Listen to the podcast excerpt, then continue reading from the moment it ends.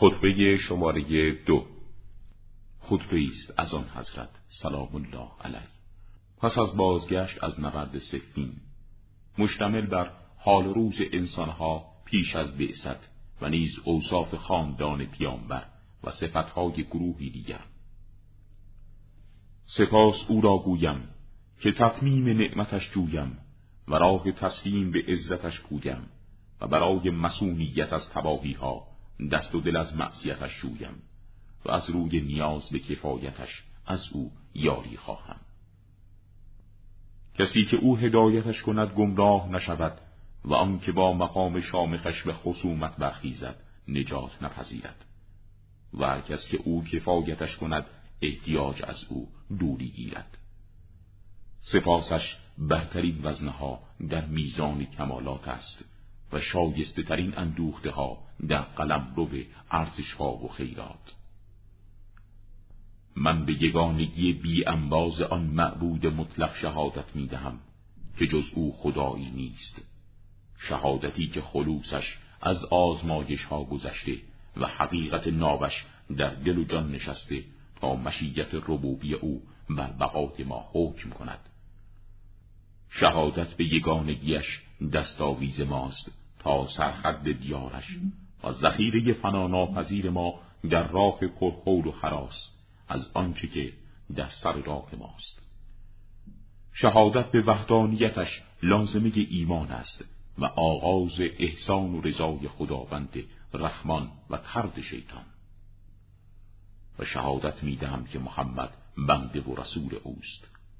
خداوند سبحان محمد را به جامعه انسانی فرستاد برای ابلاغ دینی مشهور در عقول و افکار و با علائمی معروف در قرون و اعصار، با کتاب نوشته به قلم ربانی و نوری فروزان و پرپوری فراگیر جهان و امری روشن و جدا کننده صحت و بطلان، تا با آن رسالت الهی تاریکی اشتباهات و ابهامها را از مغز و دل مردمان بزداید و با دلائل روشن حجت را بر آنان تمام کند و با آیات ربانی از سقوط در پرتگاه بر حذرشان بدارد و با اخطار به کیفرهایی که دامنگیر تبهکاران می شود تهدیدشان نماید.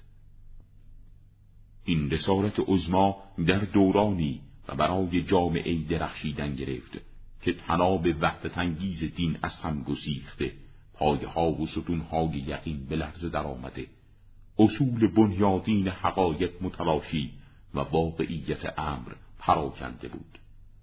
جامعه‌ای که راه‌هایش برای حرکت‌های رهایی بخش تنگ بود و باریک و منابع و عقول و اندیشه‌های افرادش در مسیر حیات نابینا و تاریک، اثری از رشد و هدایت وجود نداشت و کوری و ظلمت همه شؤون بشری را فرا گرفته بود. نافرمانی به خدا شایع بود و یاری شیطان رایج. ایمان در همه شؤون حیات شکست خورده و ستونهای برپادارندش فرو ریخته، نشانها و علائمش تیره و ناشناخته، راههایش متروک و جادههایش محو و نابود شده بود. در آن دوران که نور رسالت را برافروخت، مردم اطاعت از شیطان را پیشه خود نموده، راه‌های آن پلید نابکار را پیش گرفته، سیراب شدن خود را از چشمه‌های آن مطرود ابدی می‌جستند، علم‌های شیطانی به دوش گرفته، پرچم آن مردود بارگاه ربانی را به اهتزاز درآورده بودند. در فتنه‌ها و شورش‌های غوطه ور بودند که با ناخن‌های خود آنان را خرد کرده، با سمهای ویرانگر آنان را کوبیده و همواره روی سر ناخنها به انتظار برپا کردن اضطراب و بلوا ایستاده بودند.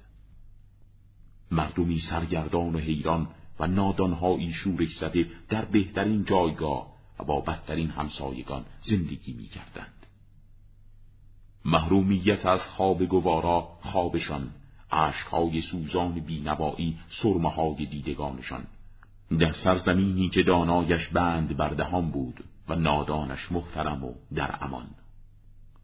آل محمد صلی الله علیه و آله و سلم چه کسانی هستند؟ آنان دارندگان راز پیامبر و پشتیبان امر وی و ظرف علم و مرجع قوانین و در بردارندی کتب رسالت و کوههای پابرجای دین او هستند. پیامبر اکرم به وسیله آنان بود که حمیدگی پشت دین را راست و لرزش پهلوهای آن را به سکون و آرامش مبدل ساخت.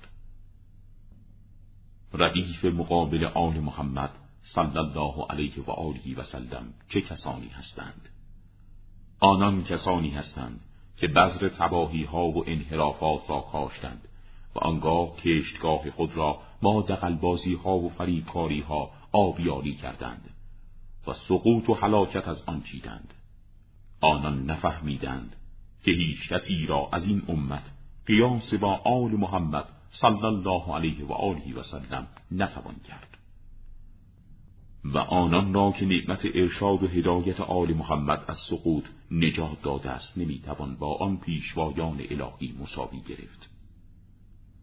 آل محمد صلوات الله علیهم اجمعین ارکان اساسی دینند و ستون برپای دارنده یقین. راه دیگری جز این نیست که افراطگران باید به سوی آنان برگردند و عقب ماندگان تفریطگر خود را به آنان برسانند. حق ولایت از مختصات آن کمال یافتگان است و وصیت پیامبر به اولویت آنان و وراثت رهبری در آن شخصیت‌های خدا ساخته است. در این حال که مقام پیشوایی به انسان‌های شایسته واگذار شده، حق به اهلش برگشته و جایگاه خود را دریافته است.